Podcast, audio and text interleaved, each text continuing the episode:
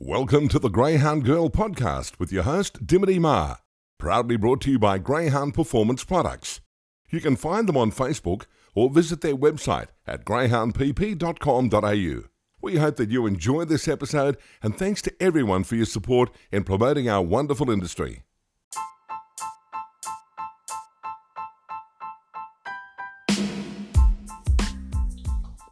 Hi everyone. On this episode of the podcast, I speak to New South Wales participant Tyler Ginn, who will lead out Zipping Maserati in tonight's Group 1 Ladbrokes Paws of Thunder final. We have a chat about his chances, also how Zipping Garth's going at stud, and his involvement with the Hallinan family and what helpful advice they've given to him since he started working for them. I hope you enjoy this episode.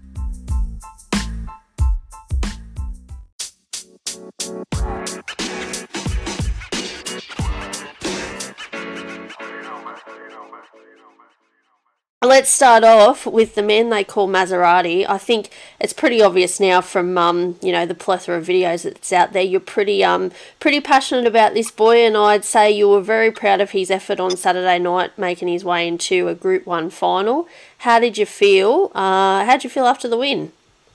Yeah, we've only we haven't had him for that long, obviously, because Jay's had him before. But like just to get a, into a group race with him back where he comes from, it's yeah, it's pretty hard to put into words. Like it means a lot out there. I've seen the boys excited for a bit, but yeah, Camo and Damo and Marty, they're they're on their toes. Now he, hasn't really had much luck with box draws over the years, and you know he come out from the six last week, and you know it wasn't ideal. A, a lot, I think he was sort of, uh, to me personally, I thought he was a bit underrated pre-race. There wasn't a lot said about him, but he did what he had to do. He just pinged and got to the front, and I mean you must have just been rapt when he got to the front of that first turn.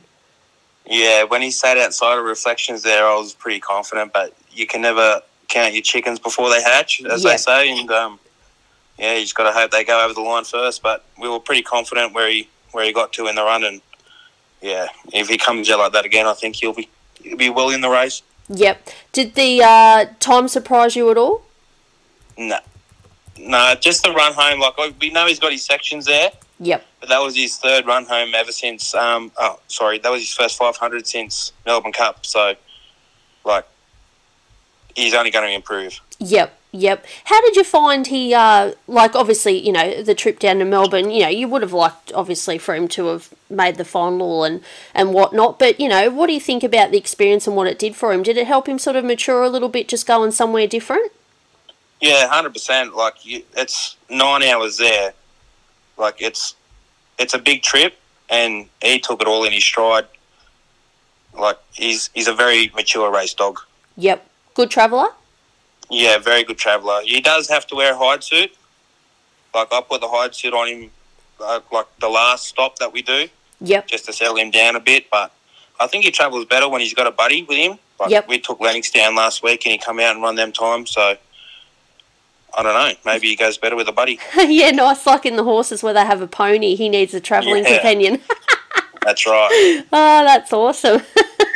now you come up with uh, with box two in the final. How pleased were you that you you know again like I said he hasn't had much luck with box draws, but to get box two you must just be rapt with that. Yeah, well, I, I had the pick of either the two or the seven. I thought for sure I was going to get the seven.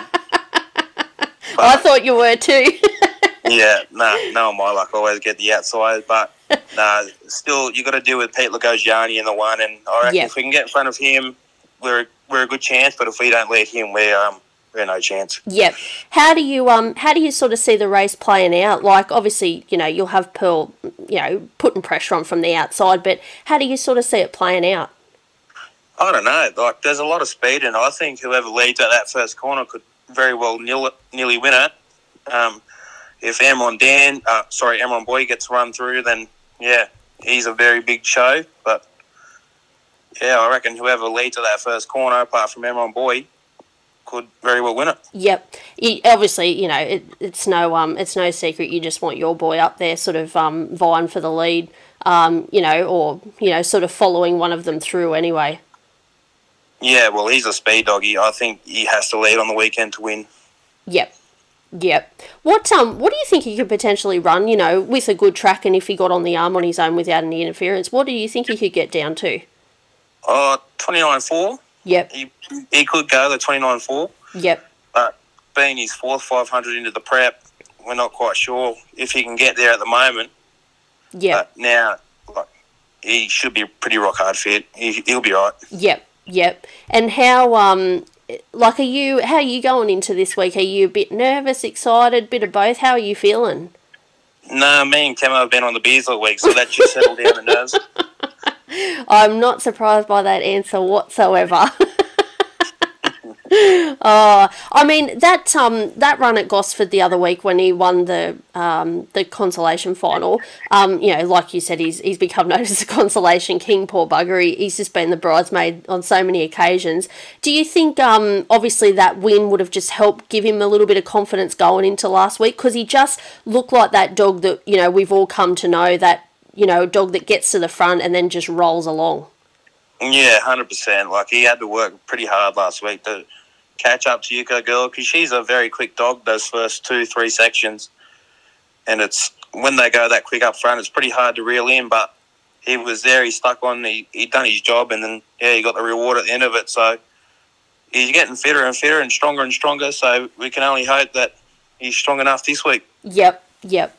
Um, I think a lot of people too think that you know, oh, he's um, he's a bit of a uh, se- well, he's sort of a seasoned campaigner now, but you know, he's still only just over three years old, so he's not. Um, you know, people sort of say they hit that peak between two and a half and three and a half. So you know, his best days probably are still ahead of him anyway. I reckon they are. Like I, I believe that too. Two and a half to three year old, but from what I'm seeing now, just over three years old, he's still running twenty nine at Wentworth Park, and he's going pretty well. Yep. And what would it mean to yourself to win a Group One? Obviously, you know you're you're with uh, Team Hallinan now, and you know you've been doing a lot of travel and, and and that sort of thing. But you know, I know he's one of your favourites, and you know, what would it mean to you if he was able to to knock over a Group One? Yeah, it would mean pre- uh, like a lot to me just to win it for my best mate Camo and their family as well. Like they are the best family you could ever be involved in greyhound racing. So just to get a Group One win with them, geez, I couldn't imagine the party on Sunday. I couldn't either. Let's just to say, uh, in the words of Victor Adley, beers, beers, and more beers would probably be on the card. I'd say. bees, bees, and bees. I was going to say, how did how were um you know Camo Martin and uh, Fiona after Saturday? What uh, what did they say to you? Were they just as ecstatic as you were? Um, well, yeah, it's more of a relief, I think, just to get him there because he's been in a lot of group races and a lot of consolations, as we say. But Yep. just to get him into that Group One is a re- is like a relief in its own, self achievement sort of thing. But if he can win it, then yeah, that's it'll be nuts. Yep, yep. And what um like working for the Hallinans, and you know, obviously you've been involved with them for a little bit now. Like obviously, you know, without giving too much away, what have they sort of taught you about? Because obviously, you know, we know what um you know what they've produced in terms of breeding and rearing, and you know everything's just to perfection down there. What have they taught you about getting the best out of the dogs? Mhm. They've taught me a lot actually. Like it's it's pretty. It's a it's an eye opener going down there and having a look at what they do and how they run things. But like just self love, like love the dogs. That's the main thing. Yeah. You love the dogs, and that's you're halfway there. Yep, yep. What does a typical day involve for you? So on a Monday, Wednesday, and Friday, that they're the busy days. Like Mondays, like feed up, slip, teach to lead. Like we got three teach to lead yards, so we walk eight, nine dogs on the leads, trying to get them to learn them before they go away. Oh, is pretty, cute. always pretty fun. um, slip. If I didn't mention that, yeah, like they're the busy days. Yep, Um, then the Tuesday, Thursday, you just generally go around do maintenance on the farm, and yeah, yep. it's pretty crew the Tuesday, Thursdays, but those other three days they're pretty full on. Yep. How many sort of dogs have you got going through the, the property at once? Like, how many would you have there now? I'd say three fifty plus. Wow. Yep. So it's a big operation. Yeah, very big. Like, Yeah. Wow. Yep. yeah, it's, it's crazy to see. Yeah. I was going to say the the professionalism would just be second to none, wouldn't it?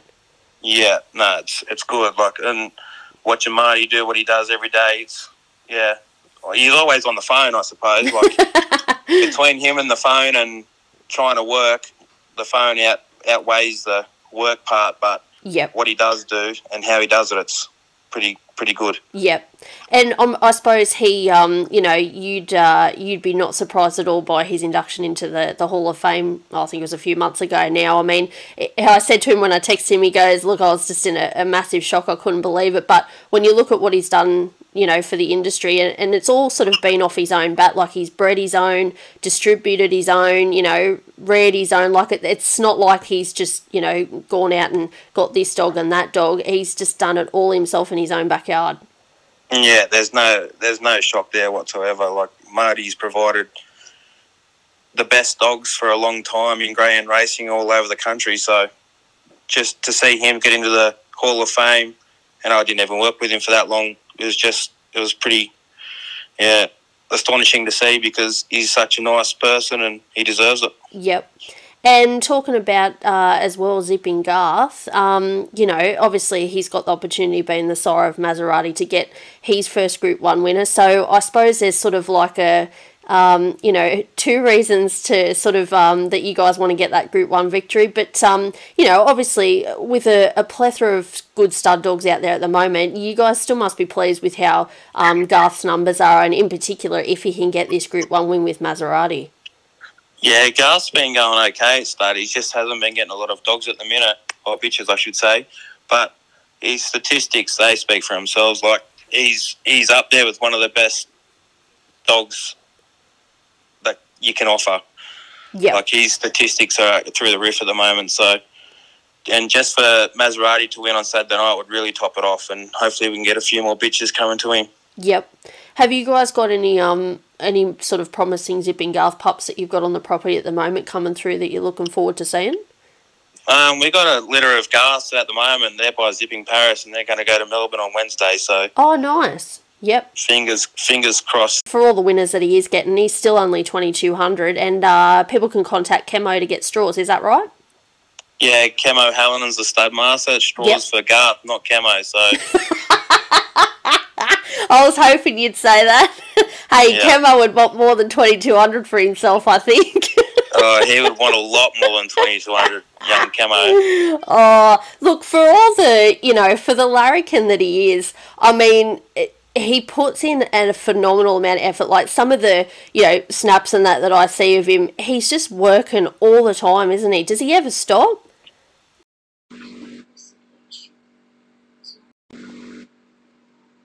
because he just even after work he just goes home and goes home mows his lawn, does this, does that. He's never stopping. But Camo, yeah, they both work pretty hard. Like the without them two boys, Damo and Camo, the property stops. Yep, yep. And um, for anyone that doesn't know, uh, you know, Zipping Mitzi is probably, I think, the most spoilt greyhound I've ever seen. Like, you think about all the good dogs, zipping dogs that have gone through that property, she's just Camo's uh, love of his life. Why does he have such an affinity for her? What is it about her that makes her so special to him? Not sure. Like you, like you say, like zipping lad, mantra lad, any dog that could have come back to that property and had the time of their lives, and you pick zipping Mitzi. I don't know what's the fascination with her, but she, sh yeah, she wakes up in the morning just to be with him, and he wakes up in the morning just to be with her. So For anyone that doesn't know, um, I've seen uh, her on the bed, on the lounge, cook steaks. Um, he cooks the barbecue just for her. He'll get takeaway just for her. Like, it's special, that relationship. He'll spend sixty dollars at McDonald's, twenty on himself, and forty for her, just so she can eat. Just Oh. so she can eat twenty chicken nuggets or something. Oh, see, and you know, for anyone that doesn't know, this is how greyhounds get looked after. Like, you know, yeah, it's crazy. she is just so spoiled. It's it's so cute to see, though. Um, I did want to quickly touch with you on the breeding side because obviously, um, you know, I've seen Camo uh, breeding pre- plenty of litters there. Do you get involved in that side of it? Not really. I just run them down to Colliston and pick them up whenever I need to. So you're I'm not you're not like your mum at all. no, I'm just a chauffeur. Just go and drive them down and pick them up. Yep, yep. Actually, just quickly touching on your mum before we finish. I mean, you know, like recently she was obviously, um, you know, given the care of Miss Esme to, to whelp that litter, but I've never seen. I don't think. I think that night at Dubbo after Zipping Curios won, and your mum was just so emotional. I don't think I've ever seen anyone so emotional after a race, and it's not even her dog. Well, wait till Maserati. If he wins on Saturday night, then you'll see some emotions. Is she going on Saturday? No, she's not. She's got. Uh, I don't know if she's on a double or not, but she was very emotional that night just because they are such a great family and she loves to see them win. So Yep, yep. No, your mum. Uh, no, she's uh, she's pretty special. She um, and she loves her puppies too. She loves whelping. I think she loves whelping more than training, to be honest. Oh God, love. I mean, you know, obviously having you know having your mum so heavily involved as well. You know, was really there any other path for you other than going to be involved in greyhounds? I mean, how did you come to be involved with the Hallinans in the first place? no, no, there was never any chance of me doing something else. I tried to do truck driving and all that, but Yep. it always used to go back to the greyhounds. And then, oh, me and Camo have been good mates for a while, but then I was going out there in between jobs and I grew to really like it, so I never really left it. Yeah, nice, nice. And you know, eventually, do you want to go out on your own and, and have a crack at training yourself? Yeah, yes and no. Like we've got dogs get put into my name out there. Like Lennox is in my name at the moment, and then I've had a couple of other dogs in my name recently. But it's just I'd rather watch sort of thing. Yep.